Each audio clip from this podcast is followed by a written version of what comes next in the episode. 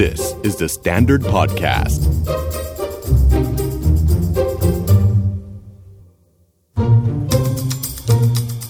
Are you okay? Are you okay เดือนนี้พูดถึงในพื้นที่ออนไลน์เป็นหลักค่ะ ซึ่งจริง ๆ พื้นที่ออนไลน์ก็มีประโยชน์มากมาย เป็นพื้นที่สดใสสว่างสำหรับหลาย ๆ คน แต่พื้นที่ตรงนั้นก็จะมีอีกด้านด้วยด้านที่มันเป็นด้านที่น่ากลัว หลายคนใช้ตรงนี้เป็นพื้นที่แห่งการทำร้าย หลอกลวง ล่อลวง แล้วก็บางทีเกินเลยไปจนถึงการเป็นคดีอาชญากรรม โดยทั้งที่รู้ตัวและไม่รู้ตัว เพราะว่ามันเป็นพื้นที่ที่ไม่ต้องเปิดเผยตัวตน เราก็เลยทำอะไรมากกว่าที่ขอบเขตเราจะจะทำถ้าเราเห็นหน้ากัน แต่นี่ไม่เห็นหน้ากันเราเลย ทะลุทำมากตามใจปรารถนาแล้วมันก็เกิดเป็นความรุนแรงมากมาย วันนี้เลยขอนำเรื่องของจิตวิทยาค่ะ มาผสมผสานกับศาสตร์ศาสตร์หนึ่งนั่นก็คือหลักการของอาชญาวิทยาอ๋อฟังแบบนี้งงได้ค่ะ ฟังครั้งแรก เราอาจจะไม่เข้าใจ เดี๋ยวเราจะเข้าใจกับมันมากขึ้น เพราะว่าเราอยากทำความเข้าใจมนุษย์ ในโลกที่เขา อาจจะทำอาชญากรรมออนไลน์ ลองดูค่ะ วันนี้เราเชิญแขกรับเชิญมาพูดคุยกับดาว ผู้ช่วยศาสตราจารย์ ดรธนันศักดิ์บวรนันทกุล เป็นประธานหลักสูตรอาชญาวิทยาการบริหารงานยุติธรรมมหาวิทยาลัย มหิดลหลักสูตรนานาชาติ สวัสดีค่ะครับสวัสดีครับฮะก่อนจะเริ่มมุ่งประเด็นไปที่อาชญากรรมออนไลน์ค่ะ เราขออนุญาตสอบถามด้วยความสงสัยและหลายคนอาจจะอยากจะ ทราบและเข้าใจว่าอาชญาวิทยาคืออะไรมันเกี่ยวกับอะไรคะจริงๆศาสตร์เกี่ยวกับอาชญาวิทยาเนี่ยนะครับมันพูดถึงสาเหตุนะครับว่าทำไมคนถึงกระทำความผิดนะครับรวมทั้งปัจจัยที่เกี่ยวข้องนะครับแล้วก็โดยโดยเรามีสมมุติฐานนะครับว่าถ้าเรารู้ปัจจัยรู้เงื่อนไขนะครับหรือสาเหตุในการกระทำความผิดเนี่ยเราสามารถเอาข้อมูลตรงนั้นเนี่ยนะครับไปเอ่อเขาเรียกอะไรนะบำบัด นะครับค่ะไปแก้ไขหรือไปตัดวงจรอะไรต่างๆนะครับทำให้คนเนี่ยเอ่อสามารถที่จะเอ่อเปลี่ยนพฤติกรรม หรือเปลี่ยนพฤตินิสัยนะครับได้นะอืมครับก็โฟกัสไปที่พยายามทำความเข้าใจแล้วก็ค้นหาว่าอะไรทำให้เขาทำแบบนั้นครับเพื่อจะได้แก้ไขเปลี่ยนแปลงทั้งด้วยตัวเขาหลังจากนั้นแล้วก็ป้องกันในอนาคต ครับครับอันนี้เป็นเป็นเอ่อความหมายในเชิงวิชาการค่ะนะครับแต่ว่าในความหมายในเชิงของเจ้าหน้าที่รัฐเนี่ยค่ะเอ่อก็จะเน้นไปที่แรงจูงใจแรงนะครับจูงใจฮะเวลาเราดูหนังฝรั่งเราอาจจะเคยได้ยินถามกันว่า motivation คืออะไรค่ะอ่าถ้าหา motivation ได้เนี่ยมันอาจจะสาวนะครับต้นต่อไปถึงเรื่องเออคนใดที่กระทำความผิดได้อือหือครับอือหืออ่านั่นคือ ตัวหลักการของอาชญาวิทยาครับที่ว่ากันว่าเรื่องว่าเข้าใจมนุษย์ อาจจะทั้งด้วยแรงจูงใจ แล้วก็อะไรเป็นเอ่อสิ่งประกอบสร้างให้เขาไปทำสิ่งนั้น อยากทราบแรงจูงใจคร่าวๆค่ะมันมีตัวอย่างไหมคะเพราะว่าเราจะโฟกัสที่คนที่ไปไปประกอบอาชญากรรมใช่ไหมคะว่าเขามักจะมีแรงจูงใจอะไรบ้างก็มีตั้งแต่เงินเงินถูกไหมครับ เงินค่ะก็ได้บางคนอืมเอ่อกระทำความผิดเกี่ยวกับทรัพย์ ก็จะเป็นพวกอ่า เรื่องเงินค่ะใช่ไหมครับ หรือต้องการสิ่งที่เอามาชดเชยในสิ่งที่ตัวเองหาขาดหายไปอือฮึใช่ไหมครับนะฮะซึ่งอันเนี้ยอ่ายังแค่เรื่องเงินเนี่ยก็เป็นแค่หนึ่งนะครับหรือบางครั้งเองเราก็พบว่าการประกอบอาชญากรรมเนี่ยอาจจะมีสาเหตุจากความแค้น ก็เป็นแรงจูงใจนะครับ หรืออาจจะต้องการที่จะเอ่อเขาเรียกอะไรอะสร้างความยิ่งใหญ่ให้ตัวเองก็มีนะครับหลาย ๆ ประเภทนะฮะก็ขึ้นอยู่กับเอ่อคำอธิบาย นะครับซึ่งแต่ละคนเนี่ยเวลาเติบโตมา เขาเติบโตมาคนละบริบทจริงใช่ไหมครับอ่าบนละพื้นที่บนละความเชื่อนะครับเพราะฉะนั้นเนี่ยแรงจูงใจแต่ละคนเนี่ยมันก็อาจจะต่างกันออกไปจริงค่ะบางทีแบบดูข่าวแล้วเราก็เจอข่าวอาชญากรรมว่าใครไปทำอะไรมาเราจะแบบสงสัยว่าเฮ้ยแบบเขาไปทำขนาดนั้นได้ยังไง เราจะมีความที่แบบมีแก็บว่าเราไม่เข้าใจ เรานึกไม่ออกว่าอะไรประกอบสร้างให้เขา เกิดการตัดสินใจได้ขนาดนั้นอะไรอย่างเงี้ยศาสตร์นี้ก็คงเป็นตัวเชื่อมให้เราเข้าใจว่าอะไรพาเข้าไปเป็นแบบนั้นเอครัอบนึกออกคราวนี้ค่ะนั่นคืออาชญากรรมทั่วไปที่ครับเรามักจะเห็นในตามข่าวอ่าแต่วันนี้เราจะพาโฟกัสลงไปที่อาชญากรรมออนไลน์ ซึ่งดาวรู้สึกว่าหลายคนยังไม่รู้เลย ยังไม่รู้ตัวด้วยซ้ำว่าสิ่งที่เราทำนั้นอาจจะเป็นอาชญากรรมออนไลน์ ครับ อาจารย์เล่าให้ฟังหน่อยได้ไหมคะว่าอาชญากรรมออนไลน์มัน มันมีขอบเขตไปถึงตรงไหน เสียงเริ่มอ่อนเอ๊ะครับที่ฉันเริ่มทำไปบ้างแล้วหรือยังมันคืออะไร คือเอ่อจริง ๆ แล้วมันก็มาพร้อมกับความก้าวหน้าทางเทคโนโลยีนั่นแหละ ใช่ไหมครับ เพราะว่าพอเรามีความก้าวหน้าทางเทคโนโลยี โดยเฉพาะตัวคอมพิวเตอร์ค่ะใช่ไหมครับ มันก็อาจจะมีตั้งแต่ใช้คอมพิวเตอร์เนี่ยเป็นเครื่องมือในการประกอบอาชญากรรมนะครับหรือในอดีตก็อาจจะใช้อ่าคอมพิวเตอร์เนี่ยเป็นเป้าหมาย ซึ่งอันนั้นเนี่ยเป็นจุดแรกที่เราพบก็คืออาจะมีการอ่าเขาเรียก แฝงไวรัสมาเพื่อทำลายข้อมูลคนอื่น ใช่ไหมครับ อันนั้นเป็นจุดมุ่งหมาย ซึ่งอาจจะขายของก็ได้ หรือว่าอาจจะโจมตีข้อมูลฝ่ายตรงข้ามอะไรอย่างเงี้ยให้คอมพิวเตอร์มันใช้ไม่ได้ ใช่ไหมครับ แต่ว่าในปัจจุบันเนี่ยเขาก็จะแบ่งนะประเภทของอาชญากรรมที่ออนไลน์เนี่ยออกค่ะเป็น 3 กลุ่มใหญ่ๆค่ะนะครับกลุ่มแรกก็เป็นอาชญากรรมที่บางทีเขาใช้คำว่า hazardous cyber crime นะฮะขออนุญาตใช้ภาษาอังกฤษนิดหนึ่งก็คือค่ะคำนี้มันหมายถึงว่า มันใช้เอ่ออาชญากรรมออนไลน์ หรือเป็นไซเบอร์คอมพิวเตอร์เนี่ยนะครับที่ค่อนข้างรุนแรงนะไม่ว่าจะเป็นในเรื่องของการก่อการร้ายนะครับหรือแม้กระทั่งที่เราบอกว่าเอ่อไอ้ตึก World Trade ที่ถูกชนเนี่ยนะครับค่ะมันก็ถูกควบคุมเพราะเอ่อเครื่องบินเนี่ยมันควบคุมด้วยคอมพิวเตอร์นะครับมันก็ใช้วิธีการแฮ็กเข้าไป ควบคุมการบังคับหรือเปลี่ยน นะครับอะไรต่างๆนะฮะรวมทั้งการเอ่อเขาเรียกเอ่อจารกรรมข้อมูลค่ะนะครับเอาไปใช้หรือแม้กระทั่งใช้เขาเรียกว่า malware คือไปปิดอ่าระบบคอมพิวเตอร์แล้วก็เรียกค่าไถ่นะครับอันนี้เป็นประเภทที่ค่อนข้างหนักอืมรุนะนครับแรงเลยอ่ารุนแรงนะครับคนอย่างเออดาวทำไม่ได้หรอกค่ะอ้อนรอด คือ skill ต่ำมากครับเอ่อรองลงมาอันนี้อาจจะพบบ่อยในตลาดใช่ไหมครับ ก็คือใช้คอมพิวเตอร์พวกฉ้อโกงอ่า นะครับพวกแก๊ง call center ที่เราเห็นนะคที่รับฉันโดนมาแล้วค่ะฉันเป็นเหยื่อมาก่อนครับหรืออาจจะเป็นเรื่องเกี่ยวกับอ่าขายของออนไลน์หลอกโอนเงินแล้วไม่นะครับส่งของมาอ่าประเภทนี้ก็ใช่ แล้วก็ปิดแอคเคาท์ไปเลย ครับอ๋ออ่าอ่ารวมทั้งแบบอ่าที่ที่เราเจอบ่อยก็คือเอ่อหลอกคนอื่นเข้าไปแล้วก็เป็นเหยื่อนะครับนะหรือแม้กระทั่งต่างชาติก็ใช้ บอกอ่าเอารูปคนอื่นมาแปะหน้าตาดีหลอกให้หลงเชื่ออะไรเงี้ยก็มีนะครับ อันนี้เป็นประเภทที่รองลงมานะรคอรังบลงมาแต่ก็เป็นอาชญากรรมอยู่ดีครับเป็นอาชญากรรมครับเพราะว่ามันมันผิดกฎหมายแล้วมันก็ค่ะก่อให้เกิดความเสียหายค่ะนะครับอันนี้อ่าเราอันนี้เราไม่ได้ทำแน่นอนเพราะ skill ไม่ถึงแต่เป็นเหยื่อแน่ๆเพราะว่า skill บางอย่างก็ไม่ถึงเหมือนกันครับเอ่อสุดท้ายเนี่ยนะครับอันนี้เจอบ่อยแล้วก็เอ่อค่อนข้างที่จะเอ่อ แพร่กระจายค่อนข้างเยอะค่ะนะครับเริ่มแรกเนี่ยมันก็จะใช้คอมพิวเตอร์ที่เขาเรียกว่าอินเทอร์เน็ตบูล i ิ g อินเทอร์เน็ตบูลลี่เดี๋ยวนะคะบูลลี่ครับเท่ากับอาชญากรรมออนไลน์ ครับเขาถือว่าเป็นการรังแกกันทางอินเทอร์เน็ต ใช่ไหมครับอ่าโพสต์แม้กระทั่งบางทีเองเนี่ย นะครับเอาเอาจุดด้อยของคนค่ะมาโพสต์โจมตีนะครับ มันก็อาจจะเคยมีถ้าเราเคยเห็นโฆษณาบางคนอย่างผู้หญิงเอ่อโทษแคะขี้มูกแล้วเอามากินแล้วมีไปถ่ายนะค่ะแล้วก็แพร่กระจายอย่างเงี้ยนะครับ อันนี้มันก็ต้องถือว่าทำให้คนอื่นเขาเสียหายค่ะนะครับอ่าก็เข้าความผิดนะครับในฐานหมิ่นประมาทได้ นั่นก็คือนะครับอาชญากรรมครับเราก็ถือว่าเป็นการบูล i ิ g เนี่ยเป็นการรังแกกันนะครับ หรือเป็นการโจมตีนะครับ อันเนี้ยเข้าข่ายเหมือนกันเข้านะครับข่ายฮะ ถามค่ะเอ่อเราจะเห็นหลายคนที่แคปแอบแอบไปถ่ายรูปใช้คำว่าแคปคือแบบปึ๊บปึ๊บปึ๊บคนครับที่อาจจะไม่รู้จักแล้วก็ไม่รู้ตัวแล้วไม่พร้อมให้ถูกถ่ายแล้วเอาไปส่งต่อครับกันในไลน์ครับแล้วก็เมาส์เขาหรือว่าไปโพสต์แล้วก็ครับแบบเขียนถึงเขาฮะอันนี้เข้าข่ายไหมคะเอ่อก็เข้าข่ายถ้ามันมันคือจริง ๆเขาดูผลนะครับว่ามันมันก่อให้เกิดความเสียหายนะครับ แล้วมันอาจจะไปผิดเอ่อ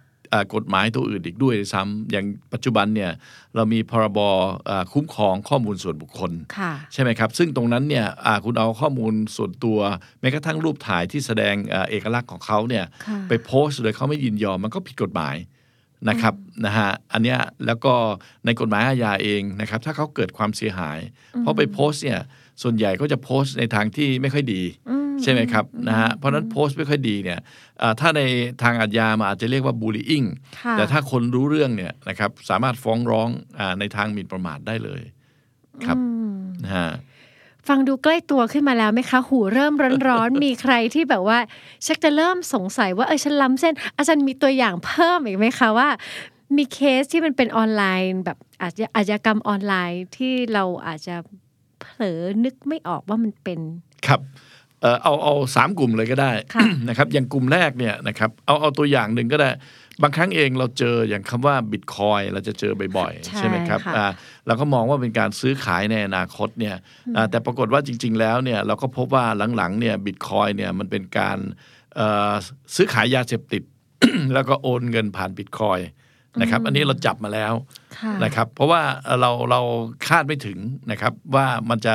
ใช้วิธีนี้ แต่แน่นอนมันก็คือเป็นเอ่อใช้คอมพิวเตอร์ใช้ออนไลน์เนี่ยนะเป็นสื่อกลางในการเอ่อประกอบกิจกรรมเหมือนกันค่ะก็มีการซื้อขายนะครับลองลงมาที่เราเห็นบ่อยๆ ที่เบามา ก็เป็นการช่อโกง อันนี้ก็ทั่วๆไปในทางตลาดที่เราเห็น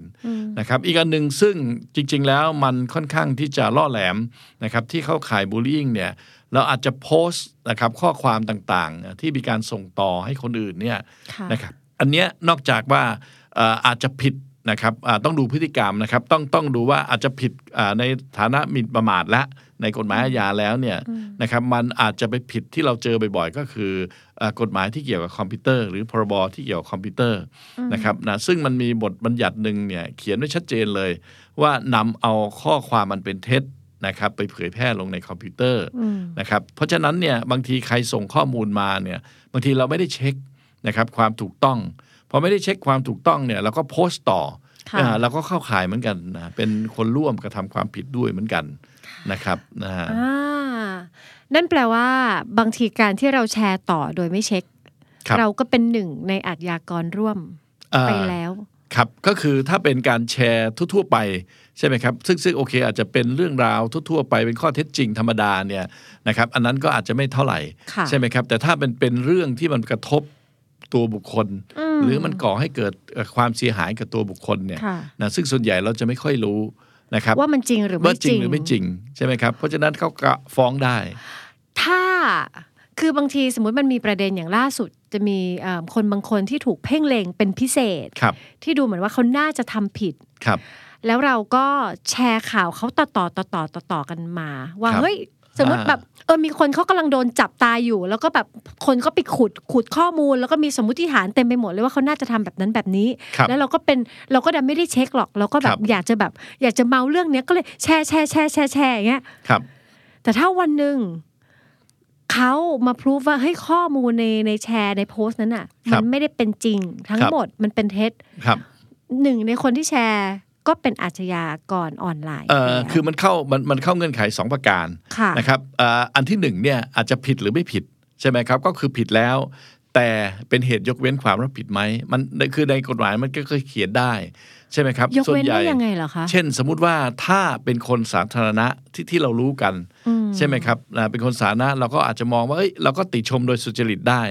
นะก็ต้องไปดูพฤติกรรมว่าเป็นการติชมโดยสุจริตไหมค่ะนะครับอันนั้นเป็นในเชิงอาญาเนาะแต่ค่ะว่าถ้าเป็นเอ่อคอมพิวเตอร์เนี่ยถ้าเขาแจ้งความนะครับนำข้อความมันเป็นเท็จเข้ามานะครับแล้วไอ้เจ้าตัวได้พิสูจน์ได้ว่าไอ้ข้อมูลที่คุณแชร์เนี่ยมันเป็นเท็จนะ แล้วเขาก็มีหลักฐานยืนยันชัดเจน อันนี้มีความเสี่ยงสูงมาก ถ้าเขาฟ้องแล้วเราพิสูจน์ไม่ได้อะเปิดดูด่วนค่ะแชร์อะไรใครมาก็ทำไมมั่นใจก็ไปเอาออก เดี๋ยวย้อนกลับมาอันแรกครับถ้าเขาเป็นบุคคลสาธารณะครับแค่ไหนจะเป็นบุคคลสาธารณะคะจริงๆคำว่าบุคคลสาธารณะเนี่ยนะครับมันมันไม่ได้มีนิยามในทางกฎหมายเขียนไว้ชัดเจนหรอกนะ แต่ว่านะครับก็อาจจะต้องดูในลักษณะของเอ่อในทางกฎหมายเราเรียกว่าหลักวินยูชน คือคนทั่วไปอะมองเขาว่าเป็นคนสาธารณะไหม นะครับจริงๆไอการโพสต์นะครับลงเรื่อยๆ หมายถึงเขาโพสต์อย่างอื่นนะโพสต์ไปชิมอาหารโพสต์อะไรต่างๆเนี่ยนะครับอันเนี้ยนะครับถ้าโดยทั่วๆไปเขาก็อาจจะถือว่าอาจจะติชมโดยสุจริตได้นะเช่นสมมุติว่าเขาโพสต์เรื่องชิมอาหารก็จะบอกว่า เอ้ย สถานที่นี้เนี่ยหรืออาหารประเภทนี้เนี่ยมันต้องอย่างนั้นอย่างนี้สูตรมันไม่ครบค่ะอันอันเนี้ยก็อาจจะเป็นการติชม เพราะว่าพอเขาโพสต์นานจนกลายเป็นคนสาธารณะค่ะ นะครับอันนี้ก็ก็ต้องแล้วแต่ว่าเวลาเราพิสูจน์เนี่ยเป็นดุลพินิษนะครับของศาลท่านจะพิจารณาว่าเอ๊ะเขาเป็นคนสาธารณะไหมนะครับแต่ว่าถ้าทั่วทั่ว ๆ ไปที่เราเจอบ่อยๆนะครับส่วนหนึ่งที่เราเห็นก็มักจะทำพวกยูทูบเบอร์ถูกไหมพวกนี้ก็เป็นส่วนหนึ่งที่เขาพยายามจะโอเคทำมานะครับแต่ว่ามันก็ยังไม่มีคำวินิจฉัยออกมานะว่าคนที่ทำยูทูบเบอร์บ่อยๆ แล้วคนที่เอ่อออกสื่อบ่อยๆเนี่ยจะเป็นคนสาธารณะไหม แต่ถ้าเป็นดารา นะครับนักแสดงนักร้องเนี่ย อันเนี้ยเป็นเป็นเอ่อเขาเรียกโดยหลักก็ถือว่าเป็นคนสาธารณะอ๋อครับ เนี่ยแหละประเด็นวนๆอยู่แถวบุคคลสาธารณะแหละพาคนลงหลุมไปหลายคนแล้ว เพราะว่าครับบางทีเราเข้าใจว่าเขาเป็นบุคคลสาธารณะใช่ครับ แล้วครับเราสมมติเขาก็แค่ถ่ายรูปเขาเฉยๆครัรูบปเซลฟี่เขาเฉยๆแล้วข้างล่างตรงคอมเมนต์เนี่ยเข้าไป ติเข้าไปว่าเข้าไปคอมเมนต์รูปร่างหน้าตาหรือแบบแสดงความคิดเห็นนะคะครับอันนั้นน่ะเส้นมันอยู่ตรงไหนว่าถ้าทะลุจุดไหนแล้วมันถึงผิดเออจริงๆมันมันแล้วแต่เคสแล้วแต่กรณีนะครับ แต่ว่าเท่าที่ดูจากเอ่อแนวอ่าที่วินิจฉัยมาตลอดก็จะดูว่ามันทำให้คนคนนั้นเนี่ยเกิดความเสียหายหรือเกิดความเสื่อมเสียไหมใช่ไหมครับ ถ้าเกิดความเสื่อมเสีย เช่นเอ่อ กรณีที่เขาเคยอะสมมุติว่ามีสัญญาจ้างค่ะนะครับต่อเนื่องแล้วพอหลังจากโพสต์เนี่ยยกเลิกสัญญาจ้างกันเป็นแถวสมมติอย่างเงี้ยอ่านะครับอันเนี้ยมันก็เป็นส่วนหนึ่งนะที่ทำให้เขาเกิดความเสียหายค่ะครับเสียหายทางตัวเงินแล้วเสียหายทางจิตใจนับไหมคะ เสียหายทางจิตใจบ้านเราจริงๆเนี่ยมันก็ฟ้องร้องได้นะครับ เพราะว่าในทางกฎหมายอย่างในละเมิดเนี่ยนะครับมันมีเอ่อค่าเสียหายบางทีก็เรียกว่าเพียว คือค่าเสียหายที่แท้จริงค่ะ บางทีชาวบ้านก็เรียกว่าค่าเสียหายที่มีใบเสร็จนะครับ แต่ว่ามันอ่ากฎหมายก็เปิดช่องว่างนะครับ ว่าอะค่าเสียหายอย่างอื่นที่อาจจะเรียกได้อ่าซึ่งก็มาตีความว่าอาจจะเป็นค่าเสียหายต่อจิตใจก็มีค่ะครับโอ้มันเป็นเรื่องที่ละเอียดอ่อนมากเลย แล้วซับจซ้อนริงครับๆหลายคนไม่รู้นะคะ ว่าตัวเองอะเป็นอาชญากรออนไลน์ไปแล้วเรียบร้อยครับ แล้วก็คิดว่าฉันก็แค่ ก็นี่ก็เป็นความจริงฉันก็เลยพูดออกมาฉันก็เลยแสดงความคิดเห็น แล้วครับหลายทีเราก็ไม่ได้ทำแค่เฉพาะกับคนที่เป็นบุคคลสาธารณะด้วยเราเอาเอาเพื่อนร่วมชั้น เอาเพื่อนร่วมห้องเป็นเหยื่ออยู่ตรงพื้นที่ออนไลน์ครับ มีเคสอะไรอีกบ้างคะ ที่เดาคิดว่ามันเกิดขึ้น บ่อยๆ เยอะเหลือเกินในช่วงหลังที่ทำให้คนกลายเป็นอาชญากรออนไลน์ เป็นไหม่เอรู้อผมคิดว่าจริง ๆ มันมันมันแล้วแต่แรงจูงใจของแต่ละคนน่ะเนาะค่ะก็คืออย่างที่บอกว่าบางคนก็อาจจะมองว่าเฮ้ยมันเป็นช่องทางในการทำมาหากินได้นะครับที่ไปหลอกลวงนะครับอันนี้ก็เป็นพฤติกรรมเขาก็จะออกอีกแบบหนึ่งนะครับแต่ว่าที่เราเจอบ่อยๆส่วนใหญ่ก็อาจจะถือว่าเอ้ยก็โพสต์ได้นะครับติชมโดยสุจริตนะ ติครับชมได้สุจริตโอเค เราลืมถามคำนี้แปลว่าอะไรคะติชมโดยสุจริตก็เหมือนกับว่า คือมันต้องทั้งทั้งติทั้งชมนะครับ ส่วนใหญ่เราก็จะติคือด่าด่าด่านะครับ ถือโอกาสด่าเป็นพื้นที่ละเลงความสะใจนะครับเออนะฮะเออทีนี้ก็ต้องดูว่าอ่าคนคนนั้นเนี่ยเขาได้รับความเสียหาย ถ้าเขาพิสูจน์ว่านะครับ อันเนี้ยมันเกิดความเสียหายสำหรับเขาเขาก็มีสิทธิ์ฟ้องค่ะนะครับแต่ชนะหรือไม่นั้นก็ต้องก็อีกแล้วแต่เรื่องหนึ่งพฤติกรรมครับ เรารู้ว่าหลายคนรู้ว่าตัวเองสามารถฟ้องได้โดยมีเพื่อนหลายคนอยู่ในกระบวนการอ่าฟ้องร้องเรื่องครับหมิ่นประมาทด้วยอาจจะเป็นด้วยพรบคอมพิวเตอร์ด้วยแต่หลายคนก็จะไม่ฟ้องฮะไม่ฟ้องเพราะด้วยหนึ่งไม่รู้ครับว่าแบบเนี้ยคืออาชญากรรมแล้วเขาถูกถูกถูกหมิ่นครับแล้วก็บางคนก็จะแบบขี้เกียจไม่มีเวลา ไม่มีบัตเจ็ตอะไรก็ว่าไปครับ อันนั้นคือภาพเราจะเห็นเป็นผู้ใหญ่แล้วภาพวัยรุ่นล่ะคะ คือสมมุติว่าเราไม่ได้พูดในออนไลน์ครับ เวลาที่วัยรุ่นถ้าอายุไม่ถึงสิบแปดเวลาเขาไปมีคดีอาชญากรรม เราก็จะไม่ได้เรียกว่าเขาเป็นอาชญากรหรือเรียกได้เหมือนกันเออคืองี้ครับเอ่อในกฎหมายเราแบ่งเป็นสองกลุ่มค่ะนะกลุ่มแรกเนี่ยถ้ายังไม่เกิน 15 เราจะเรียกว่าเด็ก15เด็กนะครับแต่ถ้าไม่เกิน 18เนี่ยนะครับเราก็จะเรียกว่าเยาวชน เยาวชนครับอ่าซึ่งอันเนี้ยมันก็จะมีกฎหมายโดยเฉพาะของเขาอยู่แล้ว แยกออกไปครับ แล้วกฎหมายของอาชญากรรมออนไลน์ล่ะคะ เพราะบางทีคนที่ทำเนี่ยบางครั้งเป็นเด็กวัยรุ่นและทุกคนตอนเนี้ยเอ่อเข้าถึงโลกโซเชียลมีเดียได้ตั้งแต่แบบครับเด็กมากฮะๆถ้าสิ่งเนี้ยเขาเผลอไปทำอาชญากรรมออนไลน์เขาเขาครับต้องคืออย่างนี้นี้ครับเอ่อกฎหมายก็จะกำหนดเอาอายุค่ะเอาอายุเนี่ยหมายถึงว่าถ้าสมมติว่าไม่เกิน 18เนี่ยถ้ากระทำความผิดจริง ๆ มันก็ไปขึ้นศาลเยาวชนและครอบครัว ใช่ไหมครับ ซึ่งก็เขาก็จะมีวิธีการนะเช่นวิธีการตั้งแต่คุ้มครองสวัสดิภาพเด็กอ่าอาจจะให้อ่าผู้ปกครองมารับตัวไปนะครับอ่าหรือจริง ๆ แล้วอ่าเมื่อเร็วๆนี้เราคงเคยได้ยินที่บอกว่าเราเปลี่ยนอายุเด็กจาก 10 เป็น 12 ปีอะไรเงี้ยนะครับจริงๆอ่าในกฎหมายอาญามันก็กำหนดนะครับว่า 10ถึง12 ปีเนี่ยถ้าทำความผิดเนี่ยอ่าเราถือว่าผิดแต่ไม่ลงโทษ แต่ถ้าเอ่อสูงกว่านั้นค่ะนะครับอ่าศาลก็อาจจะใช้วิธี คือในกฎหมายมันเขียนไว้ว่าตั้งแต่ตักเตือนนะครับ ตั้งแต่เอาผู้ปกครองมาทำทันบนนะครับ หรือแม้กระทั่งคุมประพฤตินะครับ อันก็ก็ถ้าในทางอาญาเนี่ยหมายถึงว่าเราจะใช้วิธีการอ่าสำหรับเด็กและเยาวชนสำหรับคนที่กระทำความผิดที่เป็นเด็กกลุ่มนั้นนะครับ มีคดีตัวอย่างอะไรไหมคะ ที่อาจารย์คิดว่าจากตอนแรกมันเริ่มจากอาชญากรรมออนไลน์ครับแล้วมันทะลุออกมา กลายมาเป็นอาชญากรรมข้างนอกครับ ที่ไม่ใช่อยู่บนออนไลน์เท่านั้นเอ่อที่เราพบบ่อยมากที่สุดค่ะก็จะมีอยู่ 2 ลักษณะอันนี้ในสังคมไทยนะครับ อันที่หนึ่งก็คือใช้อินเทอร์เน็ตในลักษณะของการล่อลวงเอาเงิน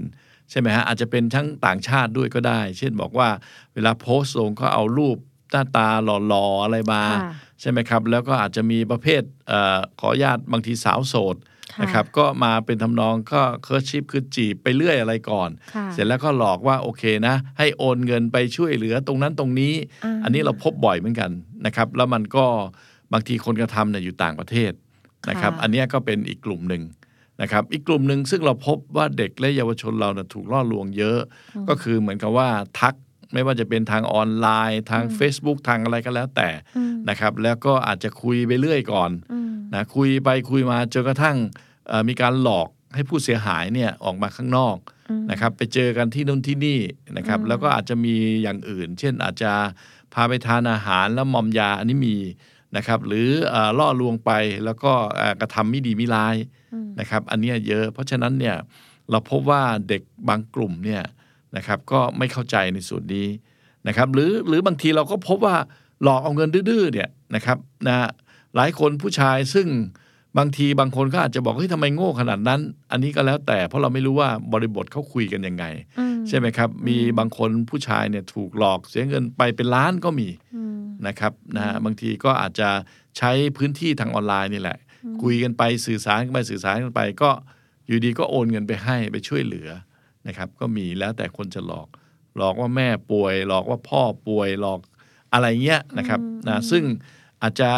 เขาใช้พื้นที่จากการค่อยๆ สร้างความสัมพันธ์ให้เชื่อถือก่อนนะครับ อันเนี้ยมีค่อนข้างเยอะ ฟังดูแล้วเราสามารถจะเป็นทั้งอาชญากรออนไลน์ได้ด้วย และจริงๆ เราก็สามารถจะเป็นเหยื่ออาชญากรออนไลน์ได้ด้วยรูปแบบมันก็จะมาหลากหลายละครัค่ะบเราก็ตั้งหลักรับมือกับมันดีๆ การที่จะป้องกันไม่ให้เราไปเป็นอาชญากรออนไลน์เนี่ย แต่ว่าก่อนที่จะทำอะไร ไม่ว่าจะด้วย อารมณ์ หรืออะไรอย่างเงี้ยก็ตามกรองมันดีๆ เพราะว่ามันไม่ได้เป็นฟรีสเปซอย่างที่ใครหลายคนคิดมันก็เป็นพื้นที่ที่เราใช้ร่วมกันกับคนอื่น แล้วมันก็มีกฎหมายรองรับของมันอยู่ แล้วก็เช่นเดียวกันเพื่อป้องกันไม่ให้เราเป็นเหยื่อจากอาชญากรออนไลน์ เราก็เช็คตรวจสอบแล้วก็ใช้วิจารณญาณเยอะๆในการที่จะ ท่องอยู่บนโลกอันนั้น มันอาจจะตรวจสอบความน่าเชื่อถือลำบาก มันอาจจะตรวจสอบความไว้ใจลำบาก เพราะว่าเรามีกระบวนการเหล่านั้นทำเวลาที่เราเจอหน้ากัน แต่พอเราไม่เจอหน้ากันบางทีเราเราก็ไม่รู้หรอก เพราะฉะนั้นก็ก็เฝ้าระวังกันดีๆ พื้นที่บางทีออนไลน์น่ากลัวกว่าพื้นที่ชีวิตจริงอีกก็มี เพราะฉะนั้นวันนี้ขอบคุณอาจารย์มากค่ะ ที่ทำให้เรารู้จักว่าอ๋อบางอย่างเล็กๆน้อยๆบนออนไลน์ก็เป็นอาชญากรรมแล้วเหมือนกัน ฟัง Are You OK episode นี้แล้วลองสำรวจตัวเองแล้วก็คนรอบข้างดูว่ายังโอเคกันอยู่หรือเปล่า ถ้าไม่แน่ใจว่าโอ หรือไม่โอ ลองปรึกษานักจิตบำบัดหรือว่าคุณหมอก็ได้ จะได้มีสุขภาพจิตที่แข็งแรง แล้วก็โอเคกันทุกคนนะคะ The Standard Podcast. Eye opening for your ears.